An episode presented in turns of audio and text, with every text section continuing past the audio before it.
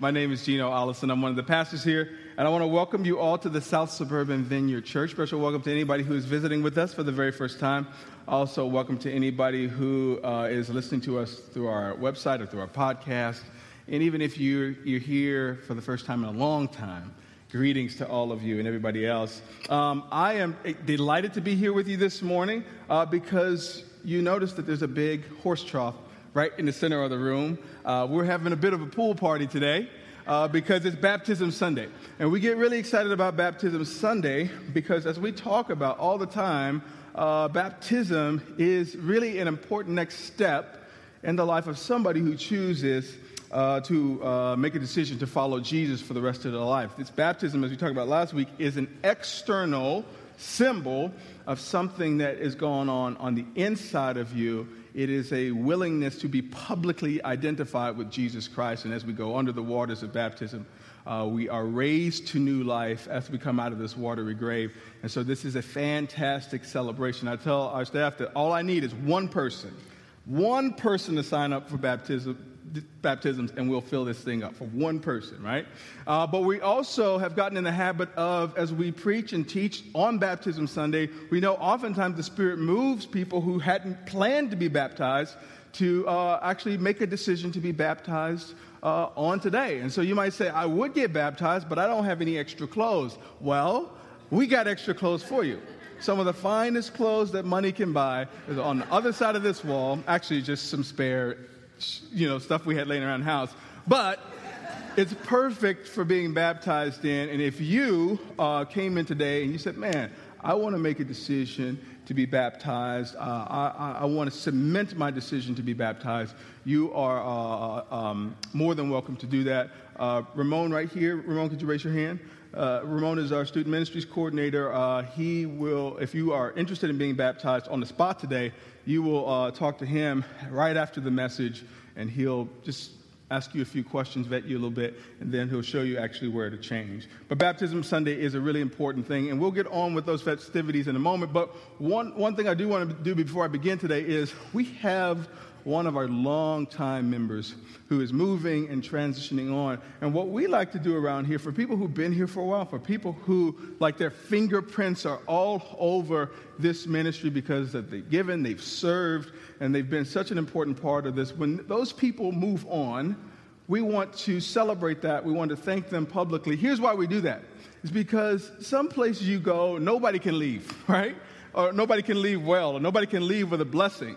But here at the South Suburban Vineyard Church, we believe, that, we believe that some people will be born in this church and die in this church. There will be lifers, right? But the vast majority of people will simply just be passing through our hands for us to steward them well for their next assignment. And so, our dear friend Carice Riles, this is her last uh, Sunday here. She's got, got married, and of course, she's being whisked away to someplace else. But I just wanted to honor Carice and say thank you, Carice, for all the many ways you've served. You've served with our kids, you've led small group, you've done preaching here, you're a faithful member of the tech crew. I know Pastor David is thankful for you uh, filling in there. And so, we just want to say thank you. We want to honor you. And if you don't mind, we just like to say a prayer for you and your husband as you enter the next chapter. And so, if you've been friends with Carice, if she's blessed you, real quickly, just get around her as we say a prayer of blessing. If you don't mind, you can stand and, and we will send you out with the blessing of the Lord. Lord Jesus, we thank you uh, for this union. We thank you for their lives. We thank you for their futures. I am especially grateful for all the many ways that Carice has served in this church and been a blessing to others. Um, and so, Father, I pray that you would go before them, that you would make the crooked places straight. Father, that you would prepare a place, prepare a community of faith, prepare new friends, a new church community to surround them so that she can use her gifts and her husband can use his gifts, and, but they can also be fed, nourished, and blessed. Father, and I pray that everything that she has poured out into this church will be given back to her 100 fold. Bless her, keep her, make your face to shine on them both. In Jesus' name we pray. And all God's people said, Amen. Amen. So thank you, Carice. Thank you very much. So, Let me begin uh, with the message today. I have the privilege of continuing a series that I started last week, a series that we're simply calling Go All In. And the simple premise of this mini series that started last week and ends today is this Jesus wants it all, right? He wants all of your life. He's not satisfied with just a corner, He's not satisfied with most of it. Jesus wants it all. And that's important for us to understand as Western, you know, uh, Midwestern suburbanites, we are so, so careful not to invest fully in anything. We love to keep our options open in case something better comes along, or we love to keep our options open in case what we'd hope for doesn't pan out. And so we bring that Midwesterner uh, sort of uh, risk aversion into faith. And let me just tell you, Jesus simply doesn't like it. When he invites us into faith, doesn't matter if you're eight months or 800 years old, when Jesus invites us to come, he invites us to come and to surrender all of our life to him. Uh, Jesus invites us to take up our cross daily, which is, is an invitation to come and die, right? That, that doesn't sound real attractive, right? They say, you know, if you're trying to get more people to join the church, maybe stop talking about the come and die part maybe downplay the sacrifices and the costs. No, I want you to make an informed decision uh, as to whether or not you'll follow Christ. And I just came down here to tell you that Jesus wants it all. Now, we said last week that that seems really grand, that seems really big, it seems really hard, and it is, but to simplify it, we reduce it down to our very next step, and Jesus just wants us to just move one step closer to Him today than we were yesterday. One step closer today than we were yesterday. That's really what God expects. You say, Preacher, what does God expect from me? He wants each and every one of us to take the next step of faith. If you're a non believer, guess what God wants you to do? He wants you to take the next step of faith. If you are a new believer, what does God want me to do? He wants you to take the next step. You say, What if I'm a lifer? What if I was, what if I've been in this thing since I was a baby? Fantastic. Same thing. Jesus wants you to take the next step of faith. Move closer to Jesus today than you were yesterday. And that's how we left foot, right foot, left foot, right foot, go all in. Of course, as we discussed last week, the Holy Spirit is at work in our lives, leading us and guiding, guiding us toward those next steps. We also outlined last week that our obedience is usually somebody's answer, right? When we say yes to God, we say yes to his plans and his purposes, and it is a blessing to other people. Take the next step of faith. That's what God expects of us. Now, taking the next step involves your feet, feet or your spiritual feet, so to speak. Today, I want to talk to us about your hands. Taking the next step requires you stepping with your feet, but today I want to talk to you about your hands. Not necessarily your natural hands, ladies and gentlemen, but the, the hands of your life, right? The hands of your life and the hands of your heart, the things that you hold dear, the people, the places, the things, the hopes, and the dreams and I've come down here today to tell you that genuine faith usually requires an emptying of the hands so that we might avail ourselves to what God wants to put in our hands. As sure as we can hold loosely to people like Carice who come into our church and go out of it because we know that God is orchestrating this. He's pulling all the strings. It's not for us to be Lord over people's lives. We have an open hand so that what God wants to pass through our hands, we'll use it while we have it, but we'll let it go if He tells us to let it go Genuine faith usually requires an emptying of the hands. And this especially happens when you first come to faith, the beginning of life with Jesus, as we'll see in the passage that we discussed uh, today. But it is also the case that our lives of faith are punctuated or peppered with regular reminders to not get too comfortable with the things that are in our hands so that we might make room for what Jesus has for us, uh, understanding that we are finite containers. We can only hold so much, and so it is impossible to hold all our stuff and to also hold all the stuff that Jesus has for us. It's, it's impossible for me to hold on to my own natural, selfish, sinful hopes, dreams, and aspirations, and at the same time lay hold of what Christ has planned for me from the beginning of the age. I got to let one of those go. I got to let something go. I got to empty my hands to some degree if I want to live the good life with Jesus. And what I'm speaking about today, if you're new to faith, will be your inauguration to faith. But, but what I'm talking about for the believer is this the routine maintenance of the heart. The routine maintenance of the heart, which daily, uh, uh, hourly, perhaps minutely asks Jesus, is this still what I'm supposed to have in my hands, or is there something else? And this doesn't speak of dissatisfaction and lacking contentment. This is just a regular heart check to make sure what I'm holding on to is God's best for me at this particular moment of my life.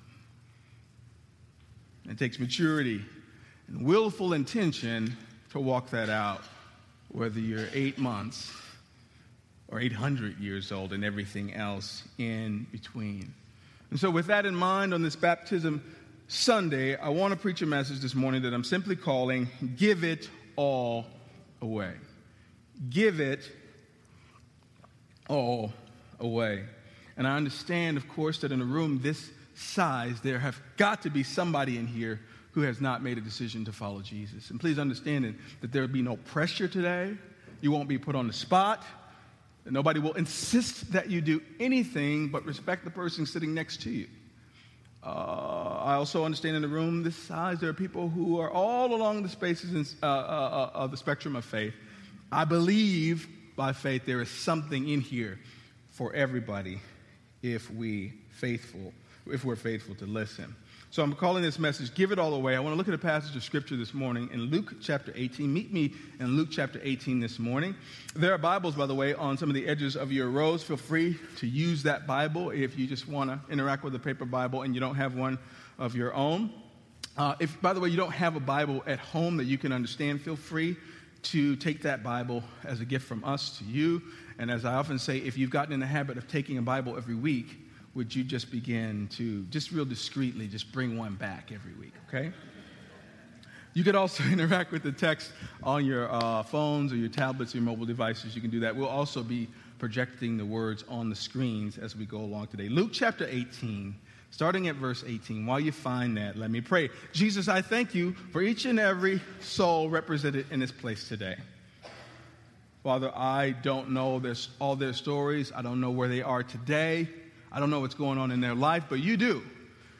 And you are God of intentionality. There is no coincidence in you. And if somebody's in this house today or somebody's listening to the sound of my voice through some technological advancement, it's because you have drawn their hearts to these words. And so, Father, I pray that you would stir us the way today in the way that we need to be stirred. Move us today in the way, Father, that we need to be moved.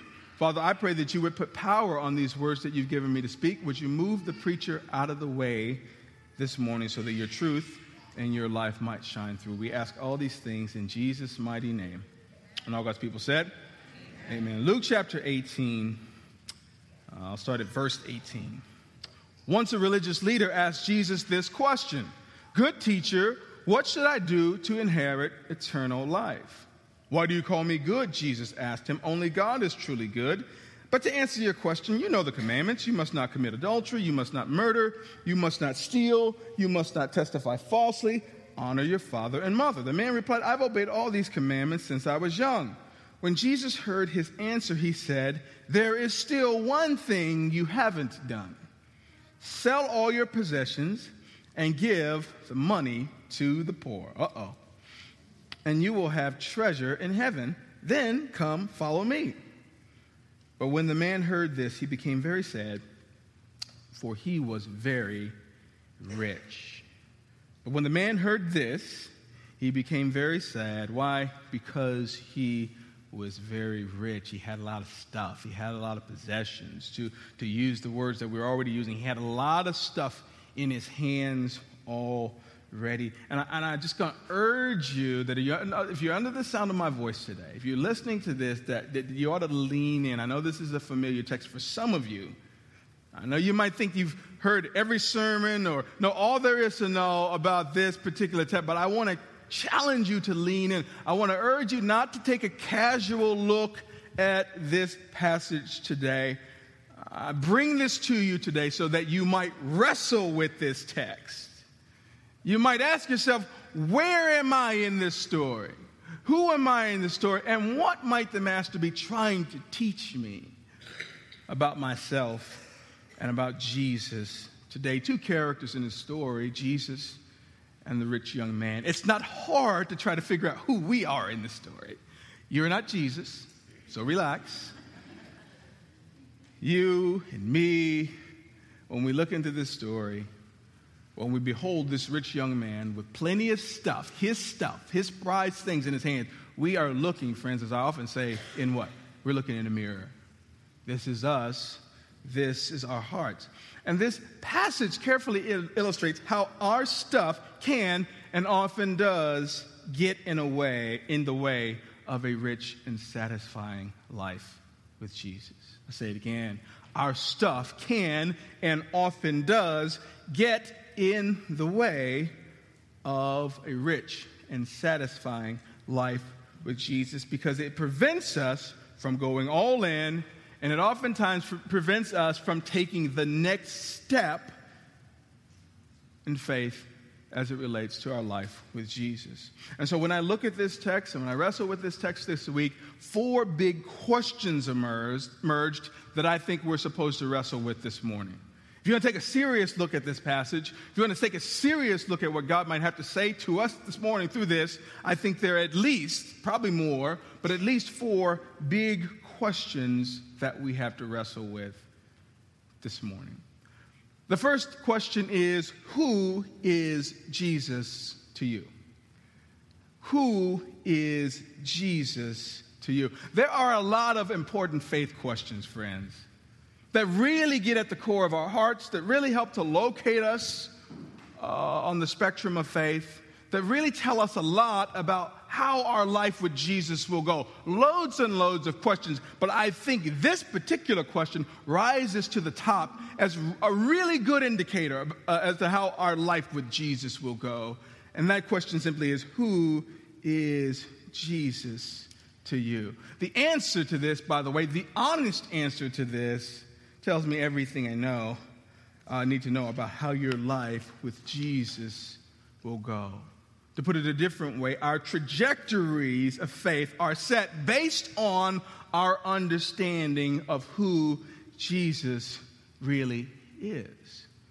Jesus asked Peter one day in Matthew chapter 16, Who do people say that I am? He was taking an unscientific poll real quick. What's the word about town about me? And Peter says, Well, some say John the Baptist, some say Elijah, others say Jeremiah, others says another prophet, right? He gets a wide range of answers, and if he would have let him go on, he probably got more.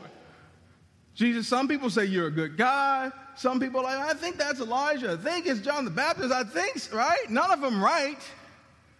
But a wide range of responses when asked this question. Jesus says, that's cool and everything, but Peter, who do you say that, who do you say that I am? Peter answered, You are the Messiah, the Son of the living God. And Jesus says, and I'm paraphrasing, bingo. You got it. I'm going to build my church around you, Peter, because you get it, right? It's a very important question. It's a necessary question. And this rich young man comes sort of to Jesus and he sort of gets schooled on this.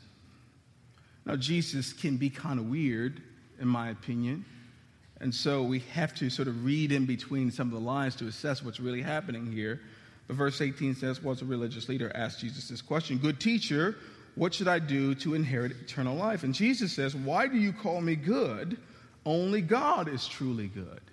Now, I think Jesus can answer people more directly. I think he could make communicating with him a lot simpler. I think he tends to sometimes complicate things, but he's Jesus, and who am I to argue with Jesus, right? But Jesus takes this sort of roundabout approach to trying to assess who this guy really thought he was talking to. He says, Why do you call me good? Only God is good. And I think that's a strange question. And uh, a couple months ago, we were dealing with this passage in our men's Bible study group. And I asked the group, I said, Why do you think Jesus asked this question? Why did he answer a question with a question? Why doesn't Jesus just more directly say it? And there were a wide range of answers, but here's what I believe.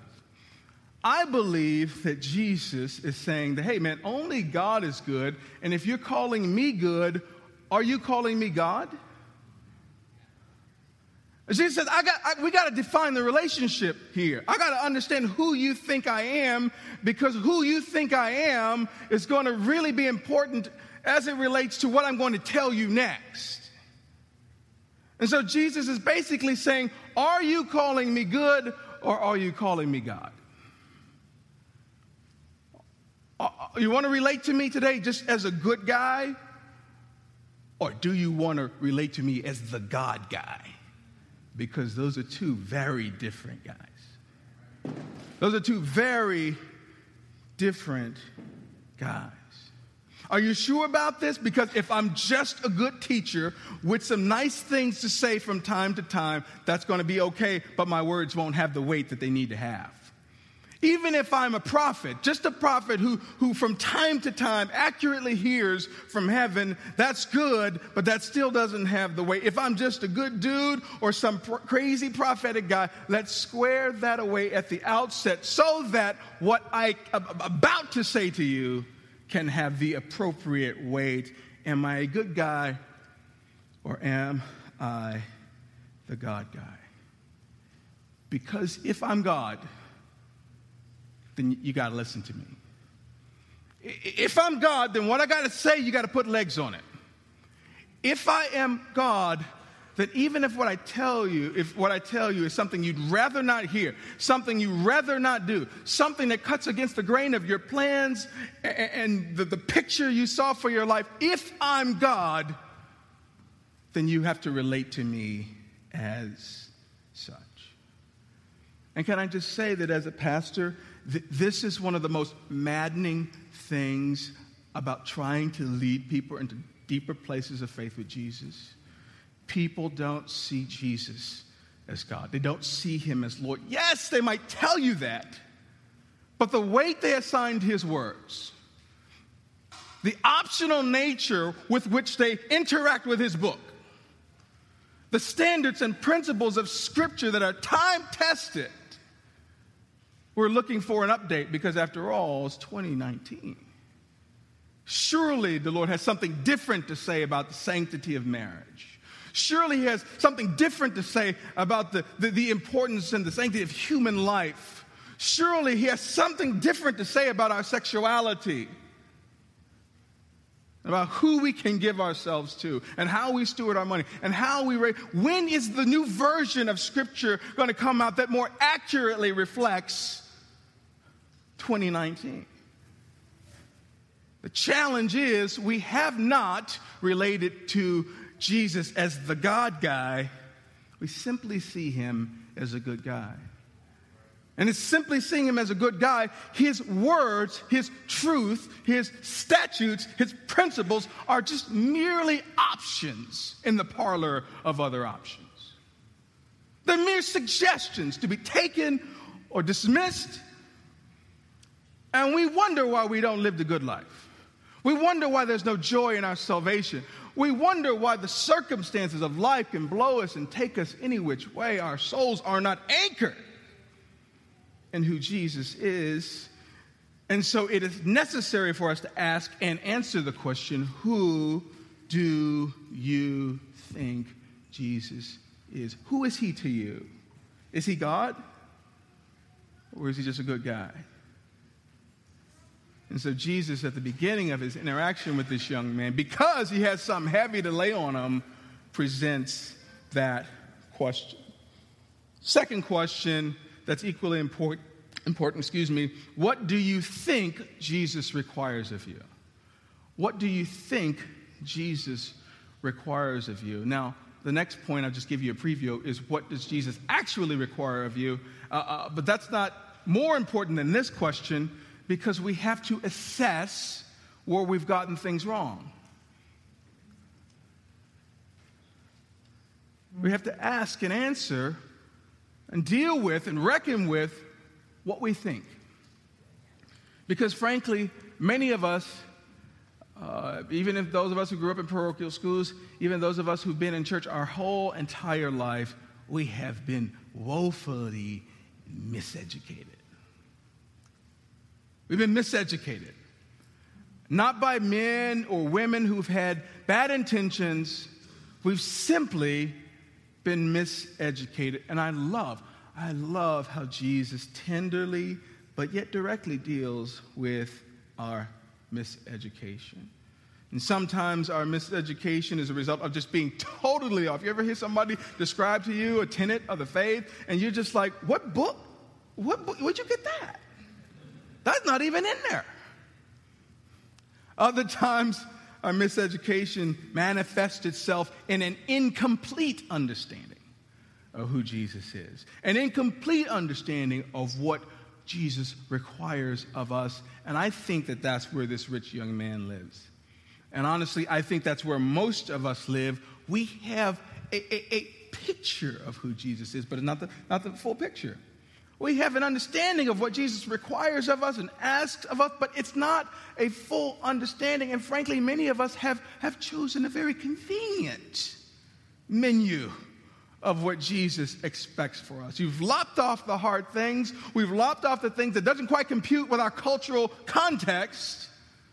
And we've just skinnied this list down to something that's manageable, something that we can do, something that doesn't put us out too much. We've been miseducated. We've been misinformed. And so the young man asks Jesus this question, and Jesus just sort of eases into this thing. He doesn't go right for the jugular, he eases into this thing. He says, Well, to answer your question, you know the commandments. You must not commit adultery, you must not murder, you must not steal, you must not testify falsely, honor your father and mother. The man replied, I've obeyed all these commandments since I was young. And I, I again, if I put myself in this picture, and if I play this out in my mind, I, I, I imagine this young man feels a sense of relief. Like, I thought it was going to be more than that. You ever sit down to take a test, nervous about it, you haven't quite prepared?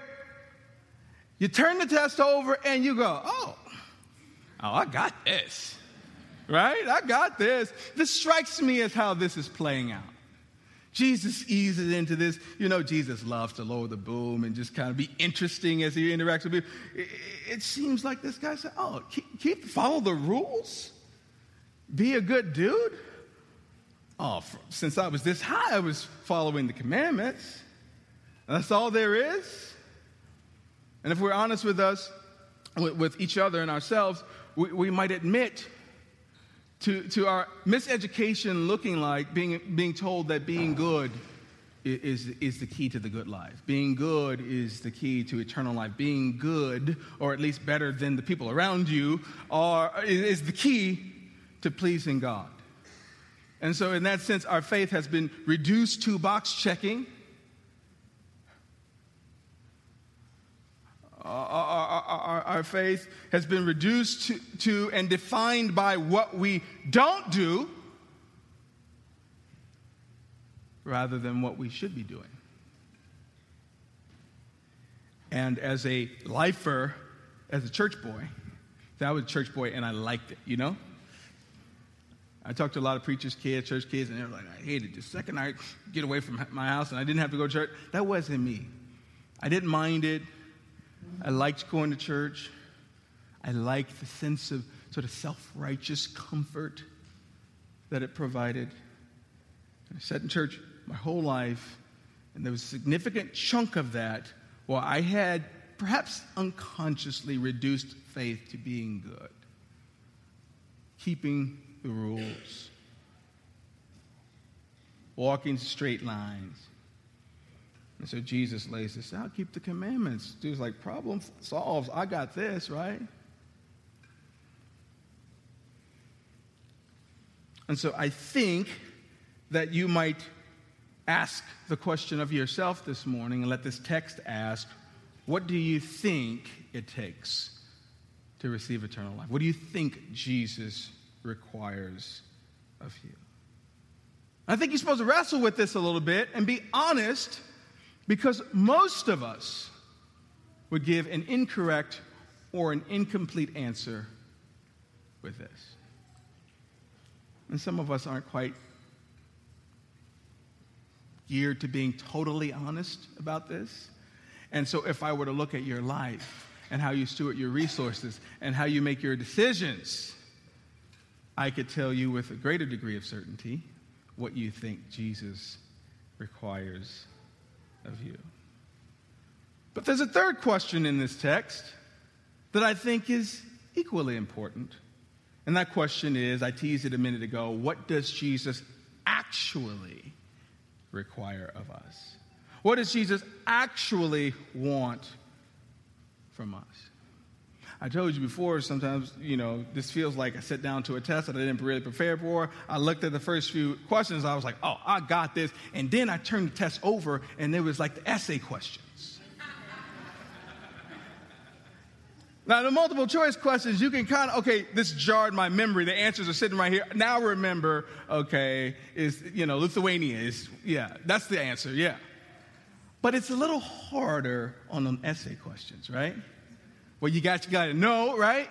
It's a little harder. And so it feels like he passed the first page one of the test, but he, Jesus flips the page over, and there's a harder, more challenging version of this text. The man says, I have command, uh, obeyed this commandment since I was young. And Jesus says, uh, but there's, there's still one thing. There's one thing you haven't done. I mean, you think Jesus could ease into this and say, listen, usually when somebody comes to faith, you know, God is going to require them to let some things go. And I'll give some examples of people who've done that and now they're successful. Now they're living the good life. Maybe that's how I would do it. I would ease into it. Jesus said, the one thing you haven't done, go sell all your stuff and give the money to the poor and you will have tre- treasure in heaven and then come follow me. I, mean, I imagine Jesus drops that on him and sort of walks like, are you, you coming? Only he doesn't come, right?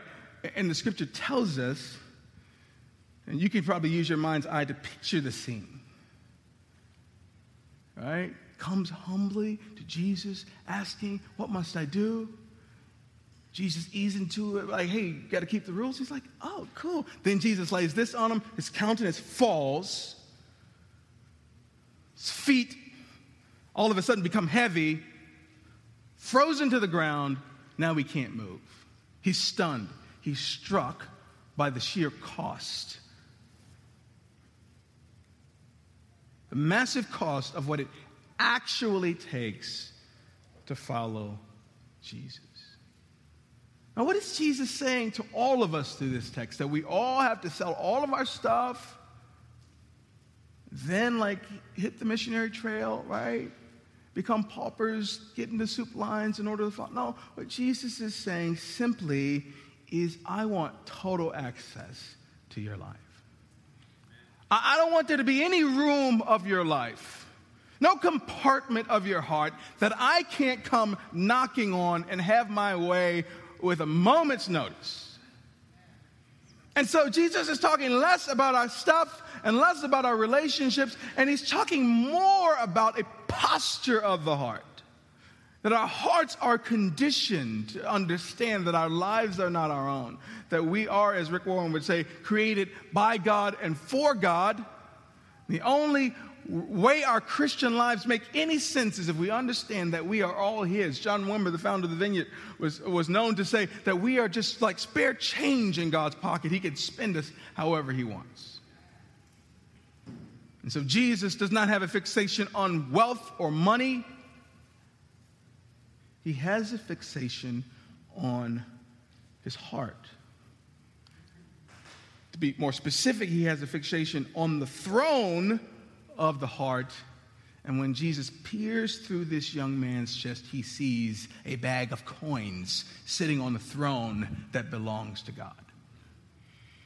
He sees money and the status and the comfort and the prestige that it brings sitting on the throne of this young man's heart. And what does Jesus know that sometimes we don't?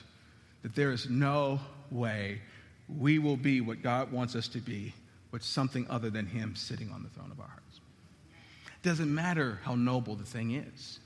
It doesn't matter if on, the, on its face the thing that you're fixated on isn't sinful.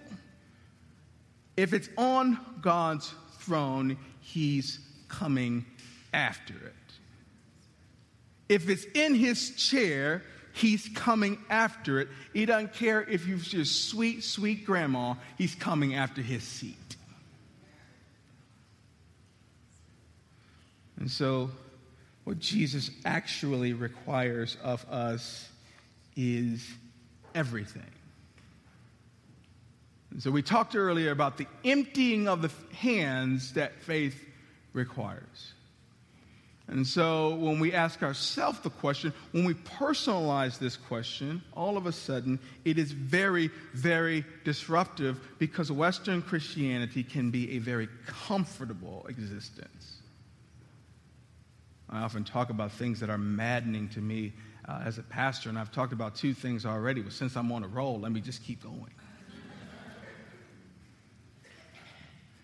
you know, my job is to equip and to mobilize people. It, it's hard to mobilize somebody who, who, who is a slave to comfort. It's hard to get the best. We got some coaches in here, track coaches, football coaches. It's hard to motivate somebody who is a slave to comfort. It's hard to get somebody to hustle and to press toward a goal if they aren't willing to do whatever it takes in order to get there. Am I right, coach? It's hard, right? And so, in the same way as a preacher, as I try to coach you toward a more excellent way, coach you toward your best life, coach you toward God's best for you, what is so hard is that we have this, we have this version of faith that is so unlike what Jesus requires. Our faith costs us nothing.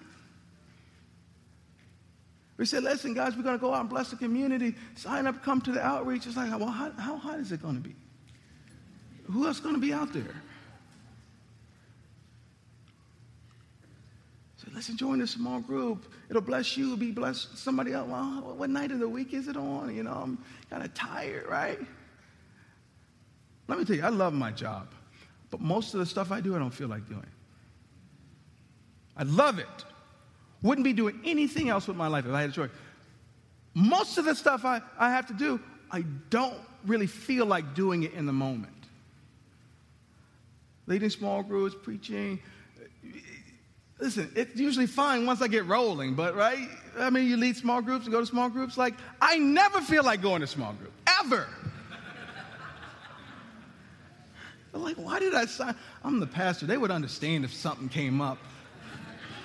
Hope somebody gets sick so I have to go to the hospital and cancel this thing. I'm just joking. Right? I hardly ever feel like doing what I'm supposed to do. That's why I cannot let my feelings dictate my faith. I cannot let my feelings dictate my, my commitment to Jesus because what a commitment is, is sticking to what you said you would do long after you stop feeling like it. And so we have this life of faith that costs us, it costs us nothing. We only do what we want to do. We only show up to what we want to show up to. We're only available if it's convenient, and that is just ridiculous. There's no uh, version of real faith that really works that way. And you hear me say it all the time, and it's my job to beat this drum. If your faith isn't putting you out, is it not inconveniencing you? If you don't have to put some of your stuff back on the shelf so that you might put Jesus' and stuff in your car, if your faith doesn't ask that of you on a weekly basis, you, you need a new faith. You need a new faith. Because what Jesus required, he went for the jugular. He went right after his most prized possession. Give me, go sell your stuff.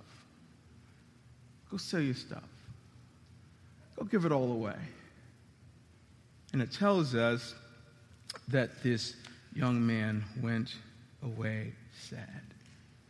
There's a reason this baptismal sort of symbol is, is, is a grave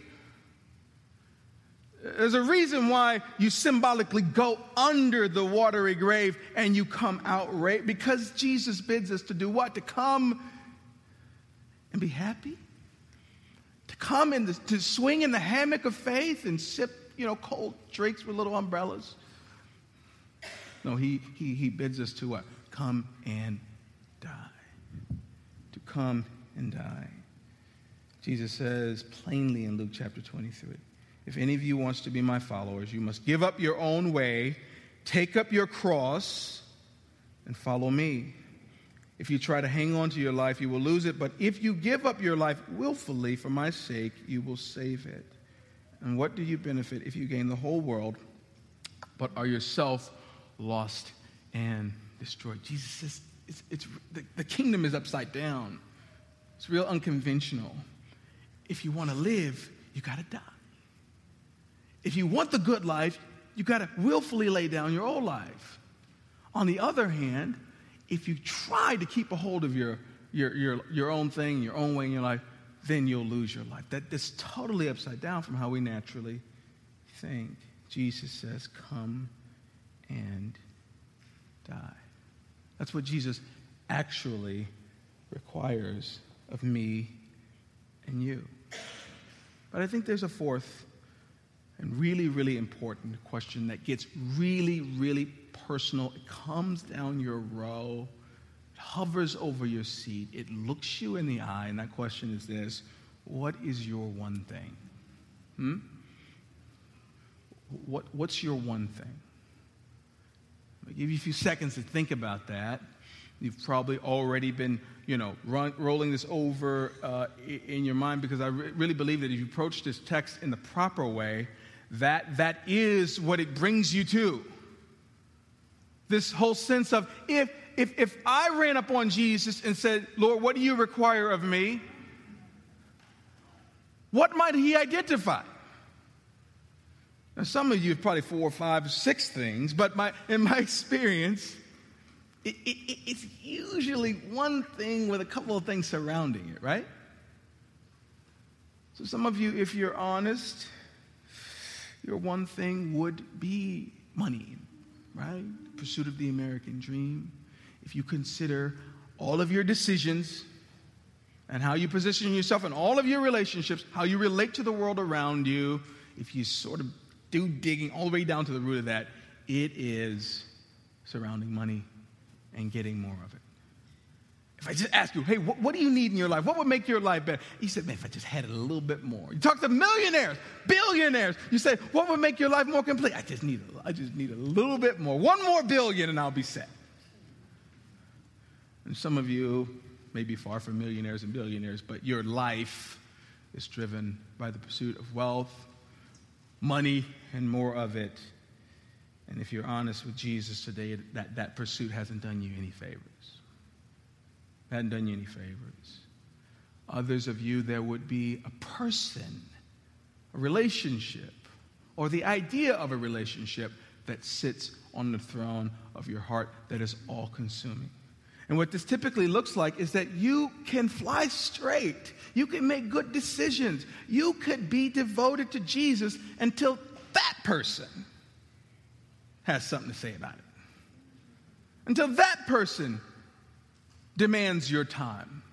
Until that person's opinion of you starts to complicate life, some of us have a person other than Jesus sitting on our thrones. Maybe it's our significant others.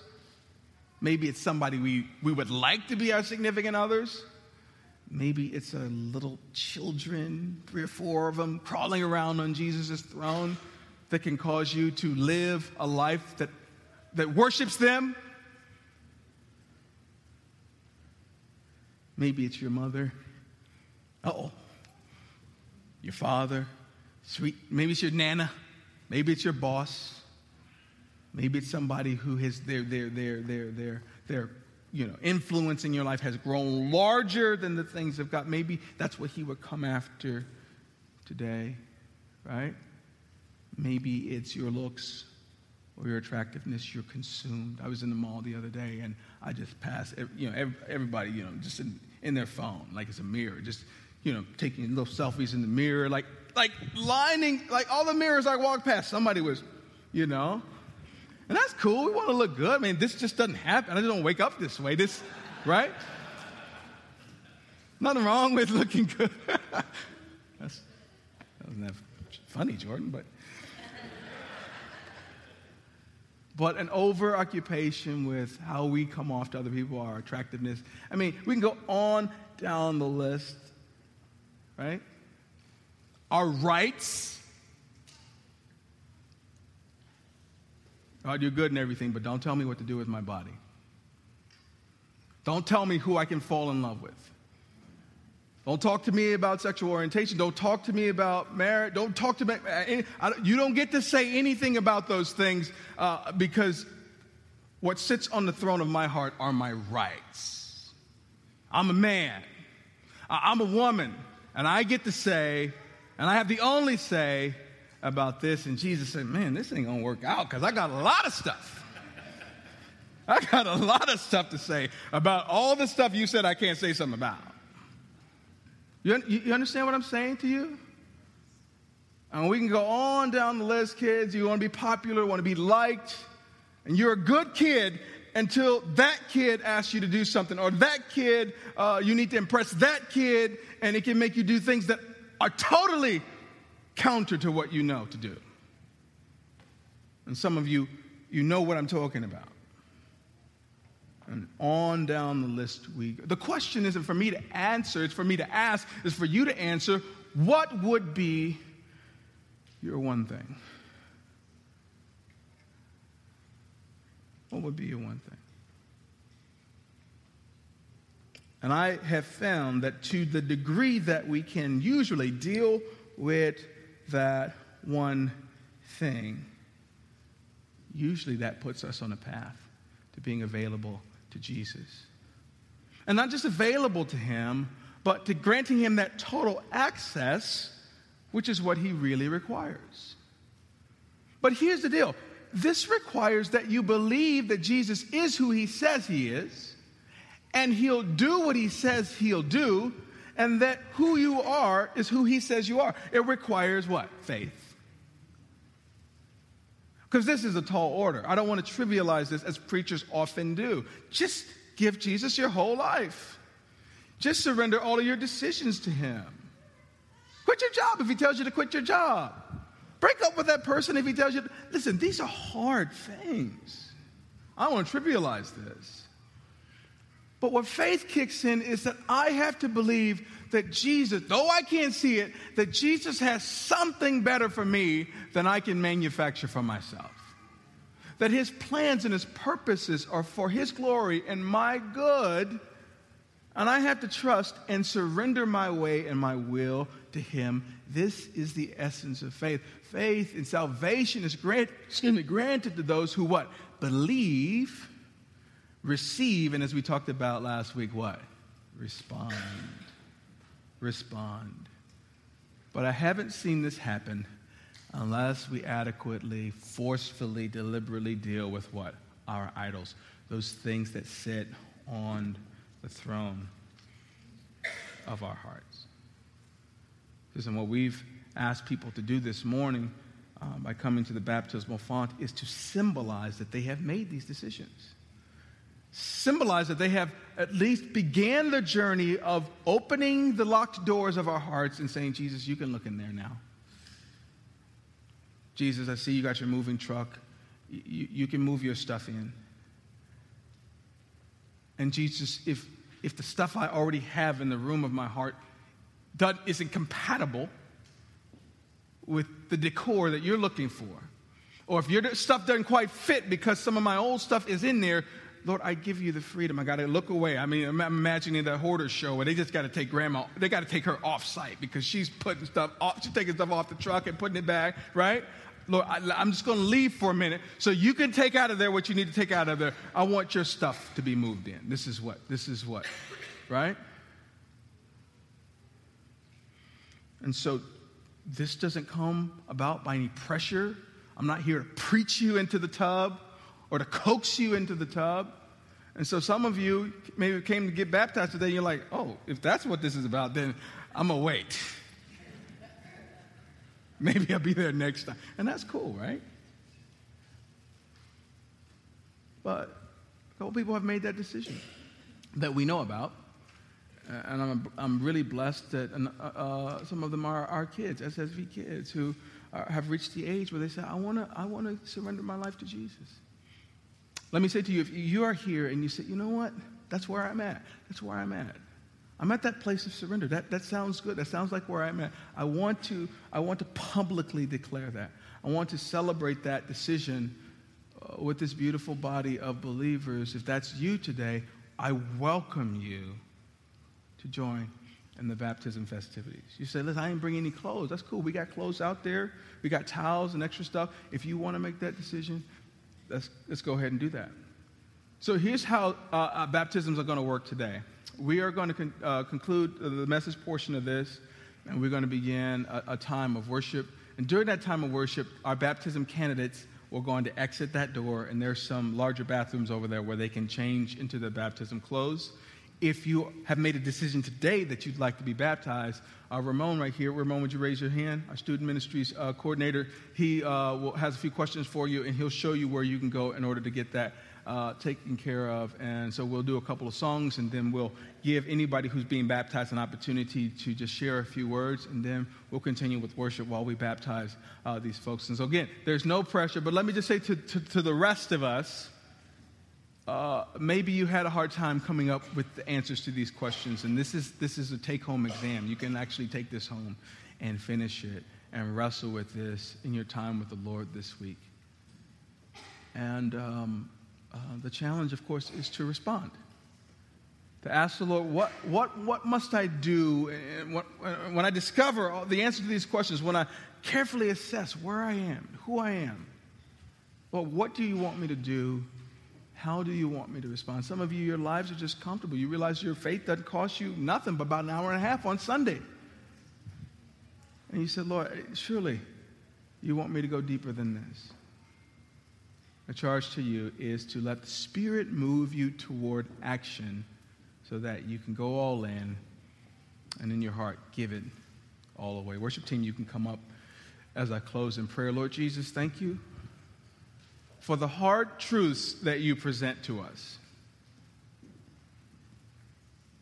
Lord, life with you can be so uncomfortable, so challenging, but Father, we trust you. We believe that your plan for us is good, that your intentions are good, and that the life that you have for us is far better than anything we can come up with on, on our own. And Father, for those of us who are stubborn, for those of us who are struggling in our faith, struggling to trust you with our lives, struggling to trust you with our resources, struggling uh, to trust you uh, with our relationships, Jesus, I pray that by your Spirit you would move us to a place of trust, belief, and response. Come, Holy Spirit. Do what you do best. In Jesus' mighty name we pray. And all God's people said, Amen. Amen.